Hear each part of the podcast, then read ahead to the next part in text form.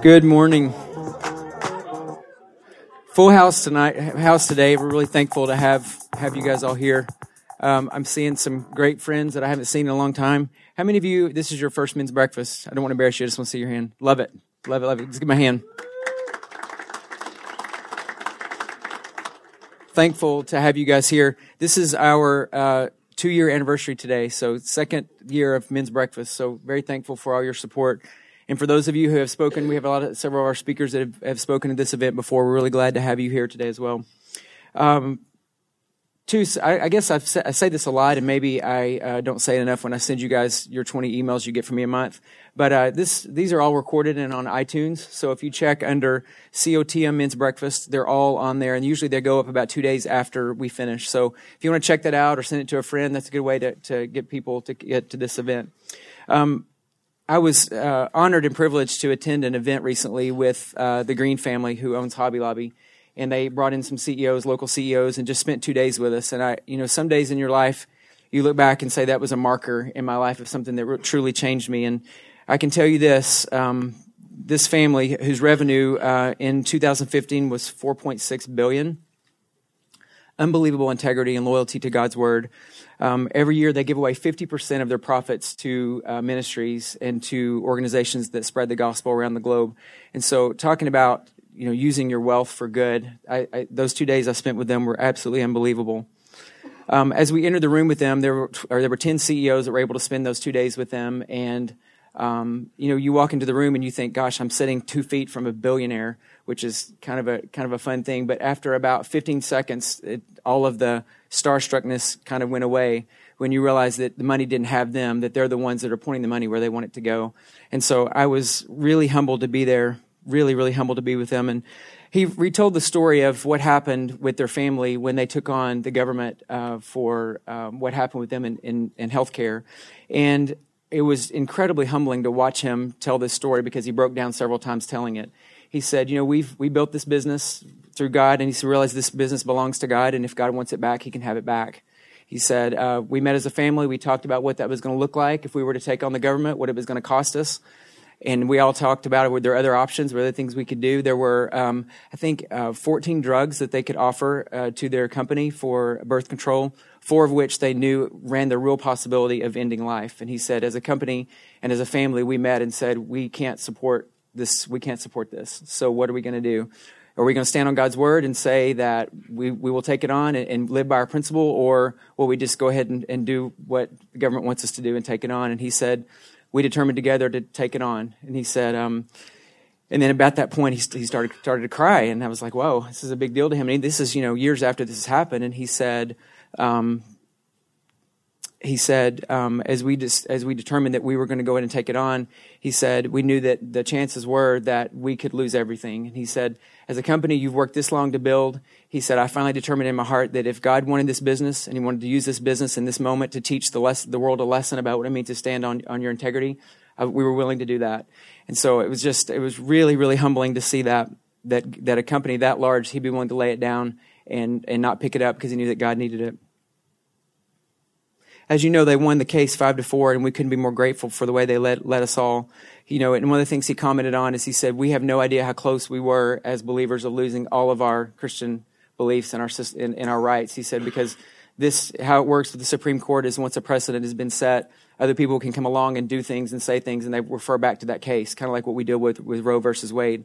So he's like, you know, for there to be a five-four vote, we were incredibly close to being in a very dangerous situation as Christians in this country. So, really thankful to have spent those two days with him. Really, really honored. One thing I want to note, and I think it's something that, that we all need to carry. You know, for me, probably like a lot of you, I read my Bible on my phone, and I don't know where, where, that, where that started happening, where I stopped actually reading a physical book.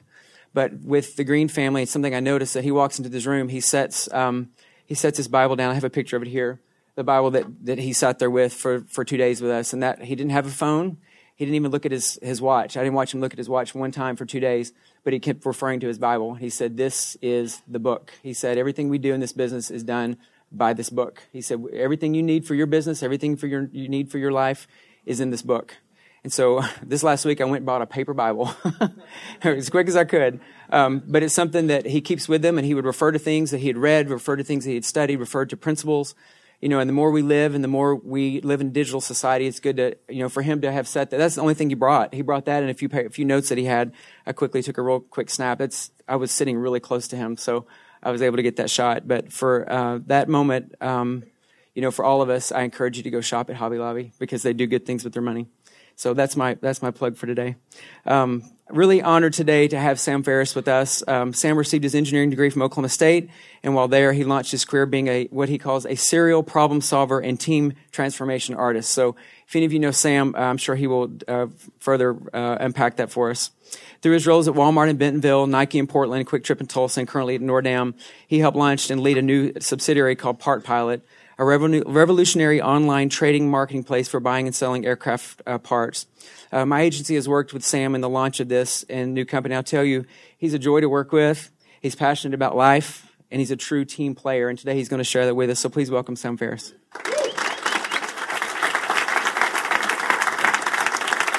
Thanks, Johnny.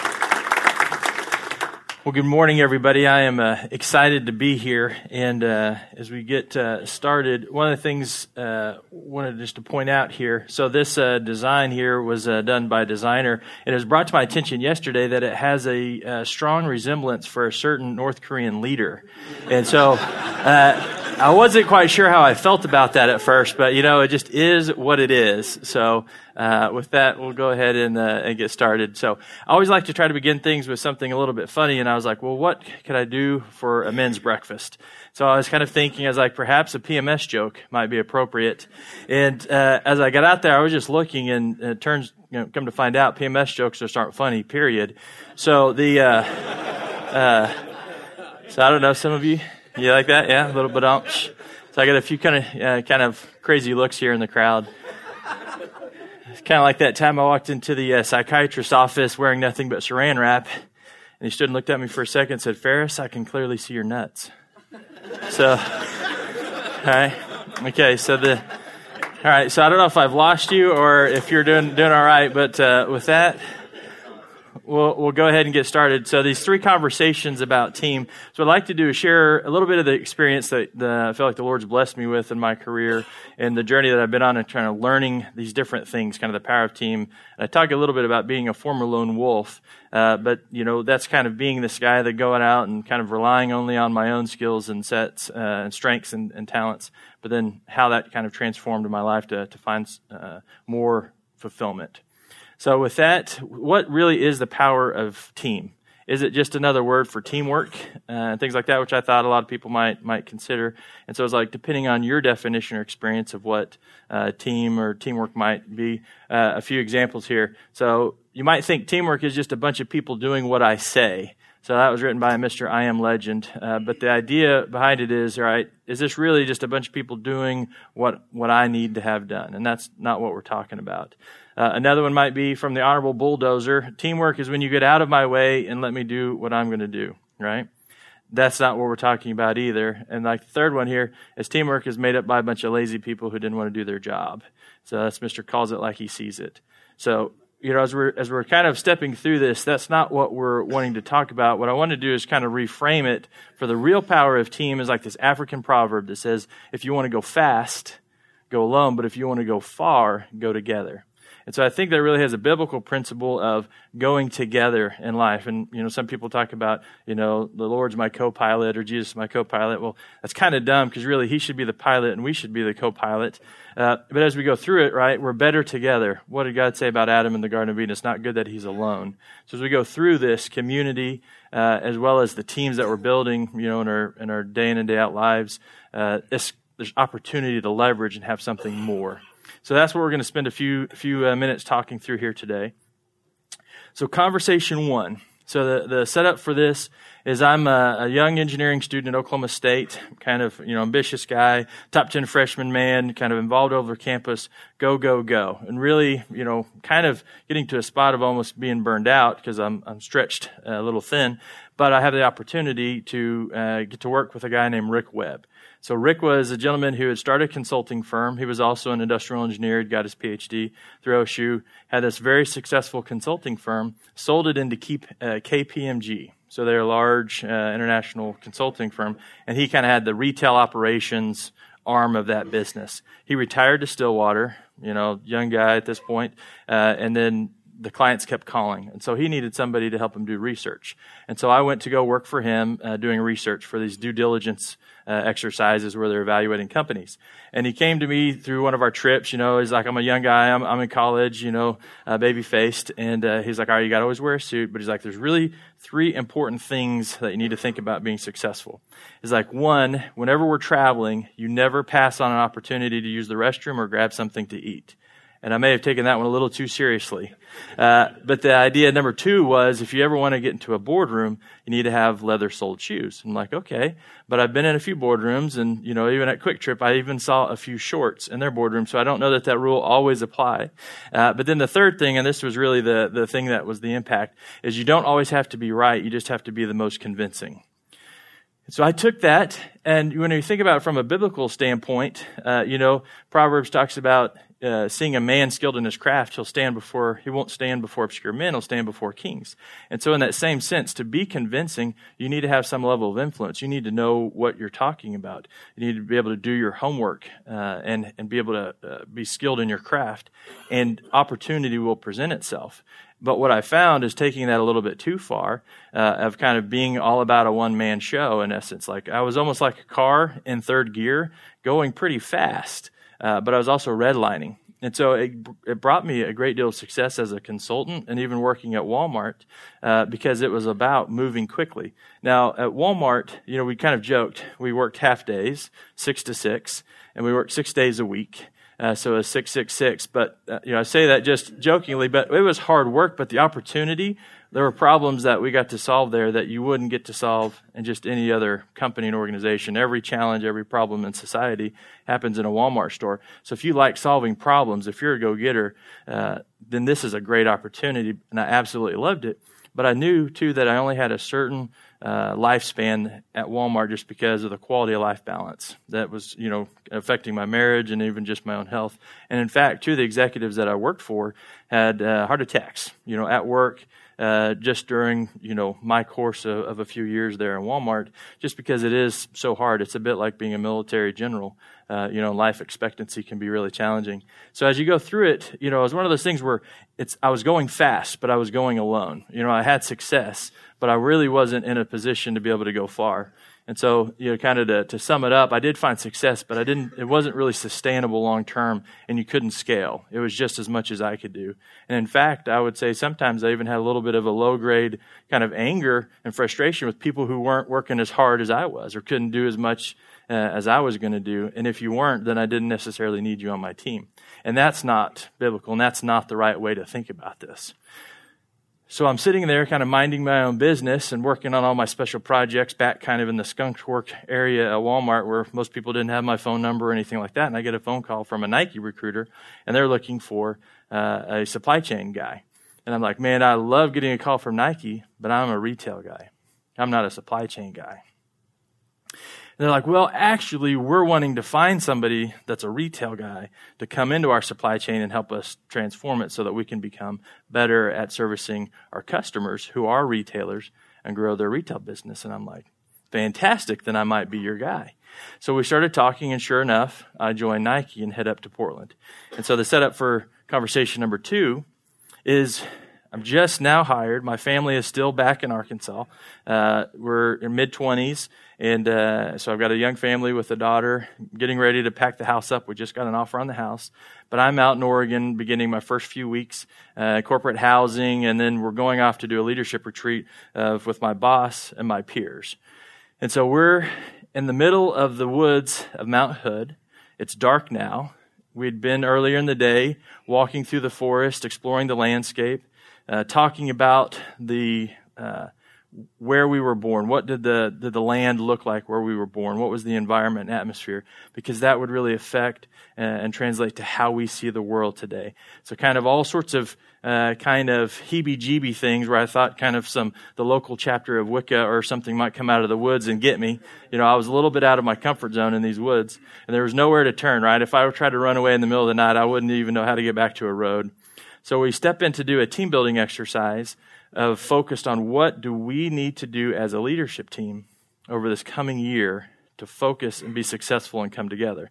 I was the new guy coming into their team. So we were, this exercise was we had 10 words that we need to prioritize, force rank from most important to least important of these 10 words uh, individually. And then we're all going to step back and compare them. And so words were like innovation, uh, communication, teamwork, discipline, uh, and so we had this list of 10 words. So we're kind of force ranking, looking at the list and getting our list. And after a few minutes, we all step back from our uh, flip charts and take a look. There's a little bit of energy in the room. Everybody's kind of excited to see what everybody says. And all of a sudden, it slowly gets a little, little quieter, a little less energy in the room. And we all start to lo- look at the same board, and it was my board. Because when you looked at everybody else's list, teamwork was number one, teamwork was number one, teamwork was number one, teamwork was number one. Then on mine, teamwork was about number six. And so my new boss, Deb Helmer she's kind of quiet and you can see her kind of stirring and everybody's starting to look in her direction. And she goes, Ferris, did I make a mistake hiring you? And I'm like, maybe you did, but I don't want that to be the case. And so we come to find out, she's like, uh, conversation number two pointers, you will not be successful here at Nike if teamwork is not priority number one for you. And so I was like, well, I'm not saying it can't be number one on my list, right? I'm always willing to learn and, know something different, especially given I'm kind of at your mercy right here. Uh, but I just said, you asked me what I thought success would look like and what it would take, and I'm telling you based on my experiences, teamwork hasn't been what was most important. But I understand that if that's what it takes here, I'm willing to learn and adjust and change. And and through that conversation, uh, met with some other folks where you know come to find out at Nike there had been several other folks that had come out of a consulting background and they couldn't make the change. They weren't successful. They had to leave either because they were asked to leave or they left because they just it didn't work for them to create and, and shift into that new environment. So, as we think about it, the, the story of the Tower of Babel, uh, you know, it's like, look, they're unified. They have one language. There's nothing that they can't do when they're unified and come together. And so, in this concept of coming together as a team and teamwork, uh, you know, I truly feel that it's a it's a biblical principle that when you're together, you guys as a whole are greater than the sum of your parts. Like you come together and there's a multiplication effect when you do it right. Uh, and as we as we step back, do you think about it? The environment at Nike was a completely different type of environment. Uh, you know, we'd work basically in the summer. You work four days and a half day on Friday. Uh, you know, it was a much different environment. They created an atmosphere for people to come together and have community. You know, on campus, you were always eating with your friends and your buddies, and you're going to play soccer together or play softball. Uh, and you got as much done in the gym at lunchtime as you would in an afternoon meeting. Uh, just there was a different kind of culture and environment. And so it fostered a chance to come together and for you to see and leverage uh, each other's uh, experiences and perspectives. And you know, at first it did feel slow. And I won't be lying to you. It kind of felt like, all right, you're asking to work with team, and it's like, I've got to go get all these other people involved in the process, and I've got to get different perspectives, and you got to get other people bought in. And it was a real challenge, and it felt like I was wasting time. But it's a little bit like the principle in Jim Collins' book, uh, Good to Great, where he talks about what allowed companies to go from just good to great over a long period of time. And one of the principles is the is this principle of the flywheel. And it's one of those situations where as you're pushing on this flywheel at first, you're pushing and you're pushing and you're pushing and it doesn't seem like anything's happening. It's barely moving. And so I'm trying to shift and get into teamwork and focus on team and bring these people in.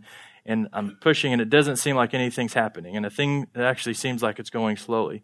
But over time, as you keep pushing, momentum builds up and you keep pushing and then it goes faster and faster and you keep pushing and the next thing you know this thing is really humming and you have all this power and momentum behind you that you never would have had if you if you'd stopped. You had to keep going. But once you did it all of a sudden now there's more power than you on your own. And so in that essence you know we started working through it and we kind of joked at walmart back in my walmart days that we could change you know twice as fast as anybody else but we had to change at least twice to get close to getting it right uh, and then at Nike, what I found was it seemed like we were going, you know, you know, half as fast as anywhere else. But over time, all of a sudden, we started realizing that we couldn't be stopped, and we actually picked up steam. And so it takes a while to kind of get the dynamics right. But once you get the dynamics right and working, you really can go further faster uh, than going on your own. Conversation three. So here I am at Nike. I found great deal of success. I'm already a director in my 20s. Uh, kind of a, uh, assume and basically get the chance to create a new team. Uh, I'm kind of assembling different folks. Uh, you know, part of the team I inherited, I'm able to build part of the team myself. Uh, and we're all trying to come together.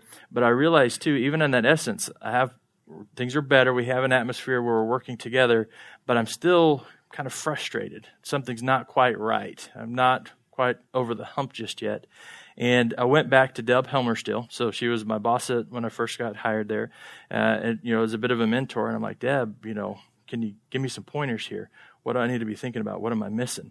You know, I'm having success, but I'm not quite there. And it feels like if I'm not in the middle of it, it's not happening. And it's not, you know, I'm trying to convince people my way and I don't always you know, can't win them over like I used to. I'm trying to be the most convincing. So I'm in the power of team. I've got the teamwork thing down, but I'm still trying to convince everybody that I'm right and come my way.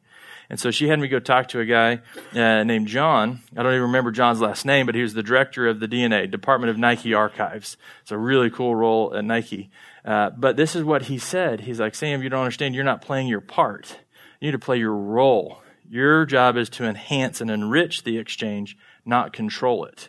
And so what I always had a thought is like, you know, we're here in this group, but I'm just trying to get the group to do what I want them to do rather than how do I help play my role to help the group figure out what the group needs to do and come up with the best solution as a whole, not just what I think is the best thing. And I didn't really, I mean, it kind of, it's, it's not very rocket science type thinking, but I hadn't really thought about it. I needed to step back and realize that I had the whole thing kind of backwards and wrong. And so as we as we step through it, you know, uh, the Bible talks about, you know, one person can be taken down if you're by yourself. But if there's two of you, right, somebody's got your back. You guys can defend off an attacker. And a court of three, right, a strand of three, and you got three of you together, you can take down the world.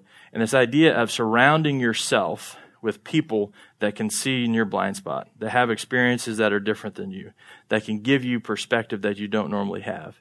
It strengthens you and it allows you to actually do more than you thought you could do in the first place. So there's a there's a book I'll recommend at the very end called the the the Medici or the Medici, depending on does anybody speak Italian in here? Uh, okay, no, no Italian. So whichever way you like to say it, but it's this concept of really this family is a wealthy uh, banking family uh, in Italy that really helped the Renaissance form. Uh, but the idea that they talk about in the book are all these different interesting intersections where innovation and creativity can come from. And it usually happens in the most unlikely of sources and most unlikely of places that you wouldn't see and normally think about. And when you're so focused on trying to get your idea over the top or not willing to listen to your team, which I found myself doing, we were not achieving as much as we possibly could have. And so it was one of those things where I had to step back and realize I needed to a change. I needed to adjust my approach I needed to become a better team player. Uh, and figure out how to help my teammates find their blind spots, right? My role wasn't just for them to see what I'm seeing, but how do I help them see perhaps what they're not seeing? And in that process, helping everybody get better. And it's that kind of effort of bringing us all together, and together we're better. And we kind of build off of each other rather than just wait for somebody else to stop talking and then convince them my way is the best way. So it reminds me a little bit of the story of two guys that died. Uh, one of them went to hell for a night, and the other one went to heaven, and then they came back to life and were comparing stories. And the guy was like, Hey, well, what was hell like? It's like, well, it was crazy. It was this room full, this amazing table with all this food, uh, everything you could ever want uh, on this table. Any dessert, any meat, whatever you needed, it was on the table. But everybody had these six foot long forks, and, and they you know, couldn't feed themselves. And so they're trying to get their food and they're trying to put it in their mouth, but nobody could do it. So everybody's starving. Everybody's angry at each other. Everybody's really hangry, uh, you know, emaciated and frustrated and they couldn't do it. And so it was like miserable. And I was so glad I was back. It's like, okay. And compare stories. What was it like in heaven? It's like, well, it's crazy. It was like the same big table of food that everybody could ever want. But everybody had those same long forks, but they were taking it and feeding the person across the table from themselves and everybody was full and satisfied. And so it was one of those situations that a lot of times what we're dealing with is just a slight twist in what we're thinking about it. And so often when we look to meet the other person's needs, or we look to figure out how to how to complement our teammate and our partner, we get what we need in return. And what I found was the thing that I was getting frustrated about was I didn't think I had the influence. And I was like, okay, I feel like God's given me these ideas to help benefit the team, but I'm not being effective. I'm not being able to move the team forward. And what I realized was I was just focused on myself. And when I started focusing on the others, I actually ended up getting more of what I wanted in the first place. All of a sudden, my level of influence with the team increased because a level of trust occurred that wasn't there when they thought I was competing against them. And it's a little bit like a team, like a you know team running together. Am I pushing the team to get better, or am I just pushing for my own benefit or my own personal time? And so as we started working through it, it really unlocked a lot of change, and all of a sudden, you know, things were fantastic. Uh, you know, I started finding a lot of fulfillment, and, and, quite honestly, like we knew we needed to come back to Tulsa to be closer to home and family, and God's blessed me with with great opportunities here uh, at QuikTrip and, and at Nordam here. Uh, but you know, Nike was a fantastic place to work uh, with life balance and everything like that, and part of it was them creating an atmosphere, an environment for people to come together and do great work. Uh, so as we as we kind of step through that, uh, you know, I wanted to at least be able to hit the know, grow, discover, go. You know, take care of Jesse and the and the guys here at Church on the Move. You know, one of the things about anything in life, whether it's understanding the power of team, it's kind of walking through, uh, you know, learning a new skill, uh, even in your spiritual walk. You know, there's a process, and the, the great philosopher Oprah Winfrey, you know, likes to say you got to know better to do better. Uh, but you know, part of this too is hopefully today you know, talking through these conversations and discussions, maybe it gives a little bit of a perspective, something different than you had before. And so from that, I want you to kind of uh, grow. Think a little bit about what can you do differently, uh, what can you evaluate in your own life, and then discover ways of applying maybe some of these principles uh, as you go out. So, you know, I want to challenge you to kind of, you know, take one little nugget that might be uh, different for you from this conversation. Think about how you could apply that and, and hopefully advance your team and, and move it forward. Um, you know, small groups are also another great way uh, as we think about it because we do life together. Part of being a team is doing life together. And so, whether it's in small groups that give you perspectives that you're not aware of, uh, that perhaps somebody's going through an experience uh, that you've already been and you can give into their life and see some blind spots that, that they may have or that they can speak into your life. Like all these are great opportunities to be able to uh, continue your own walk and grow and have both a practical application, but also, you know, help you in your own spiritual walk. So, a few thoughts as kind of as we kind of wrap up here. Uh, I wanted to leave a little some resources, uh, and you know, as we as we think through this, you know, John Maxwell always says leaders are readers, uh, but a couple of books, a couple of resources, and a couple of thoughts that I wanted to just leave you with to say, all right, how do I go apply this? Uh, maybe with some practical steps. Uh, so the first thing that I wanted to do uh, is have mentors in your life. So if you don't have them, I really encourage you to have mentors. It's been something that I found hugely beneficial. So even today, we talked about with Deb Helmer still. So she was a boss at one time, but she also became a mentor of mine. I've had mentors, you know, since I was in high school, and they've made a huge difference of people that can speak into my life, give me perspective, shoot me straight when I'm, you know, a little off course, and uh, and it's just one of those foundational things. Uh, so if you haven't done that, I would challenge you to do it. Uh, you know, and if nothing else, you know, you become a lot like the people that you hang around. So look at the friends and the relationships that you have. If you're the smartest guy in the bunch all the time, you might need to look for some additional friends to take you to the next level, right? And it almost feels like you need to have kind of circles where you're in the middle. In some circles, there need to be people ahead of you doing what you want to do, go where you want to go, achieve what you're wanting to achieve so that they can help encourage you and give you insight. And at the same time, how do you kind of pay it forward or pay it back in the sense of some of the circles you need to be that person for other people. You know, early on in my career, I was really only focused about myself. And now I've come to learn that it's also important. Like, I'm not going to be doing this thing forever. And so who am I bringing up behind me? How do we have, you know, folks that we can grow uh, and encourage that are coming in behind us? So the second thing that I would challenge you, especially if you're a leader of a team, where at the end of the day you have the ultimate veto, right? You can decide and tell the team this is the way we're going to go. I especially want to encourage you in this, but really anybody, be willing to have your mind changed. And this is something I got to do on a daily basis myself. Uh, but one of the things about it so often is in, in working with a team is if you are at all controlling your team and hiring the people that you're bringing into your organization, then you should trust that you made good decisions when you hired people. And you should challenge and work to hire smarter, better, faster people than you are to be on your team. That's only a smart thing to do and not be threatened by it. And as you go through it, if you're not listening to people's ideas and if you're not willing to have your mind changed and your ideas about things shifted uh, because of hearing their perspectives and they're bringing ideas to the table, uh, you know, then you're you're reducing your ability to make an impact. And it's kind of there's a saying it was like if all of us are of the same mind, only one of us is needed. So your team should be bringing different perspectives and ideas to you. And if they're not, that says something about you and not them because you haven't created an atmosphere, an environment, kind of like at Nike, where they created an environment that allowed people to come together and share ideas and share life together and build trust. So I just encourage you, if you're not willing to have your mind change, then you're probably not going to get the most out of your team. Now that being said, it's a daily walk all the time. Even, you know, some, some of my uh, colleagues are here today, and I know I can be very opinionated about an idea. It's like, okay, I worked hard to think about this and come up with a good idea, and I wouldn't be recommending it if I didn't think it was, you know, a fantastic idea.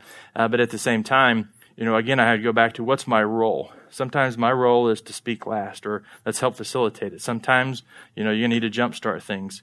Think about what is your role and how can you play it more effectively.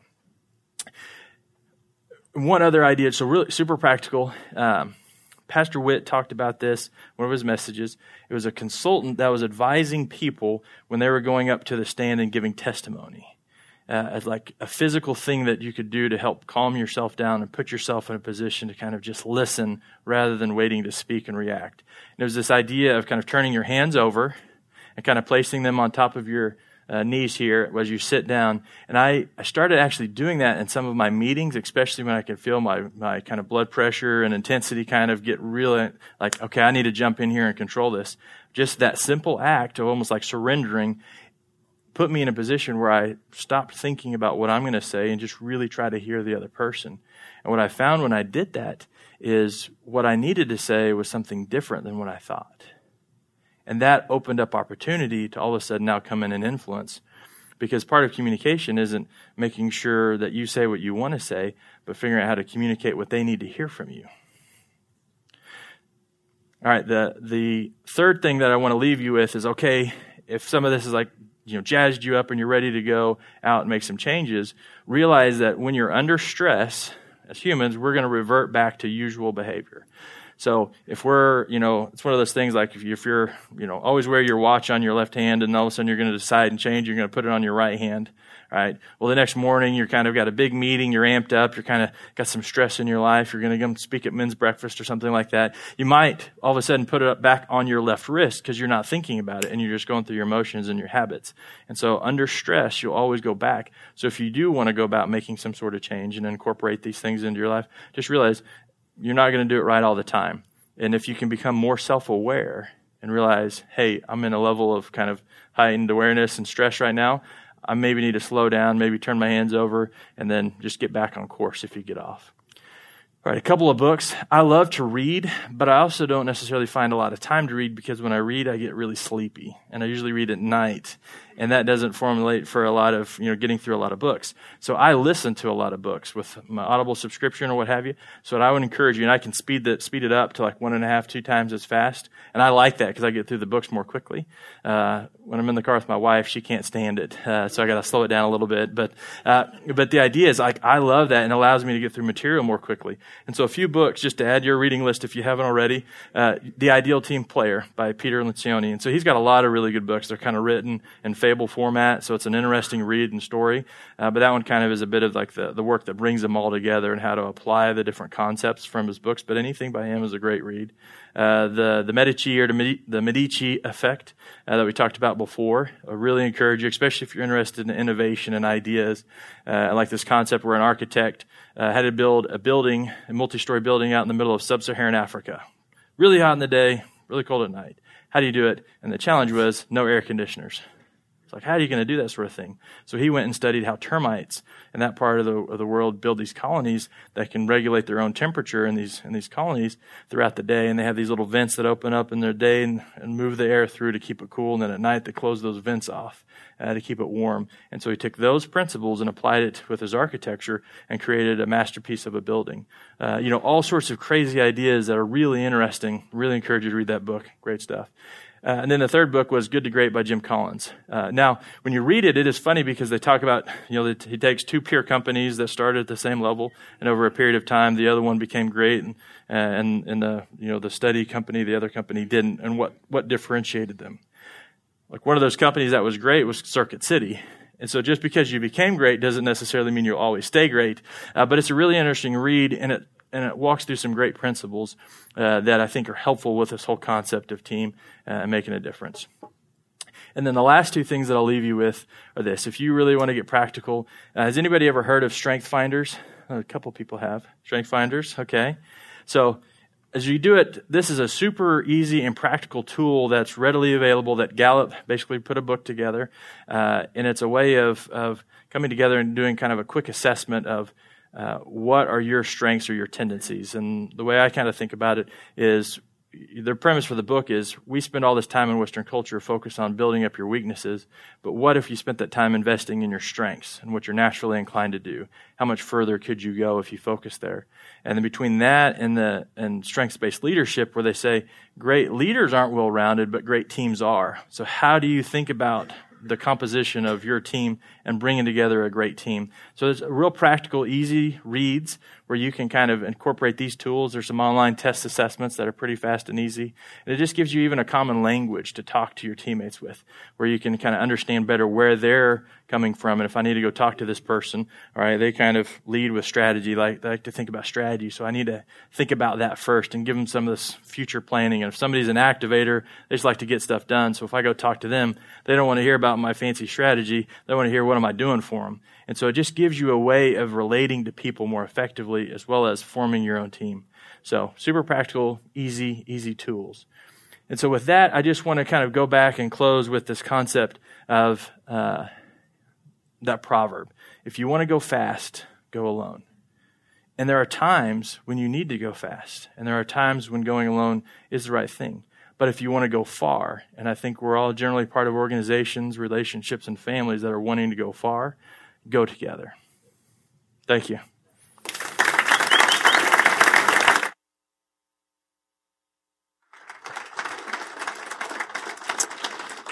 If, it, if in this year you haven't gotten the message that God wants you to be in a community and a group, I think you might be missing out on something. So you, we might be onto something there. Um, super grateful for you, Sam. Thank you so much, so much good stuff. We can make this uh, available to everyone. This PowerPoint, correct? So I will email this in a PDF format to everyone. So you'll have these. There were so many good quotes and so many good resources. So if you didn't get a snap of it, I'll uh, make sure we get that out to you. Then obviously check this out on iTunes. It'll be up there in the next couple days, and we'll let you know when it's going to be there. So thank you again, Sam. Really, really, really great stuff. Um, next month, we are excited to have uh, Pastor Brent Troxel with us. He's been here for 18 years at the church, and if you've been around him at all, you know that he is a Bible scholar. So he's going to share some great stuff with us. He's like one of the most faithful guys I know here at the church, and kind of understated. Like you know, he's around doing stuff, but you don't really know like exactly what he does. So he'll share some of those things with us and what it means to be a faithful, faithful guy. So, and, and what that can mean in our lives. He's been married to his wife April for 25 years. They have three children. Uh, for him, I love what he said um, when I asked him about his bio. He said, "My passion is to see people grow in every area of their life, put Jesus first, and get involved in life changing missions of the local church." So, I love that as a, as a local pastor. We can hear some, we'll hear some great stuff from him. And I appreciate you guys. You know, sometimes we bring in people that you may not know. Some of you probably didn't know Sam, probably have seen him around, but I love the fact that you support the event, not necessarily who the speaker is every time, because we work really diligently on who we're going to bring in each month uh, with very specific topics, very specific things that we know that will bring to you that will be helpful. And hopefully today you'll walk away with several nuggets that I know for myself, so many things I learned today that I'm like, I need to go apply that right away. Um, and begin to work. You know, I own, a creative agency, so when you're working with creatives, uh, you definitely everyone has an opinion about how things need to get done or wh- whether they need to get done the time frame that you think they need to get done. And so, getting on the same page is really, really important for all of us, and that we have a plan. So, uh, I just want to pray for you today. I know that some of you are. We have a lot of business owners in here. We have some of you that are employees. You know, if you're not the one controlling the situation than being part of the solution in the situation that you're in on the team that you're on because you can you're a leader wherever you are. Whatever you're whatever you're doing wherever walk of life in you are a leader. And if you are a part of a group you can be a leader of that group or you can make suggestions especially of some of the things we learned today.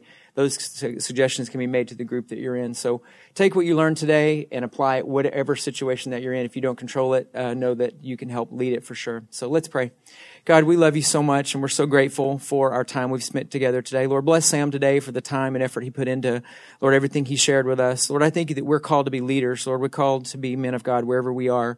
Lord, and whatever the situation is, Lord, we can live by principle. We can live by um, what your word says and what you what you guide us to do, Lord. Thank you that we're all led and, and, and guided by the Holy Spirit in our lives. That sometimes lives life throws us curves that we don't don't expect, but the Holy Spirit is always there to help guide us. Some of the things we learn are not always in books; they're learned by what we learn from the Holy Spirit.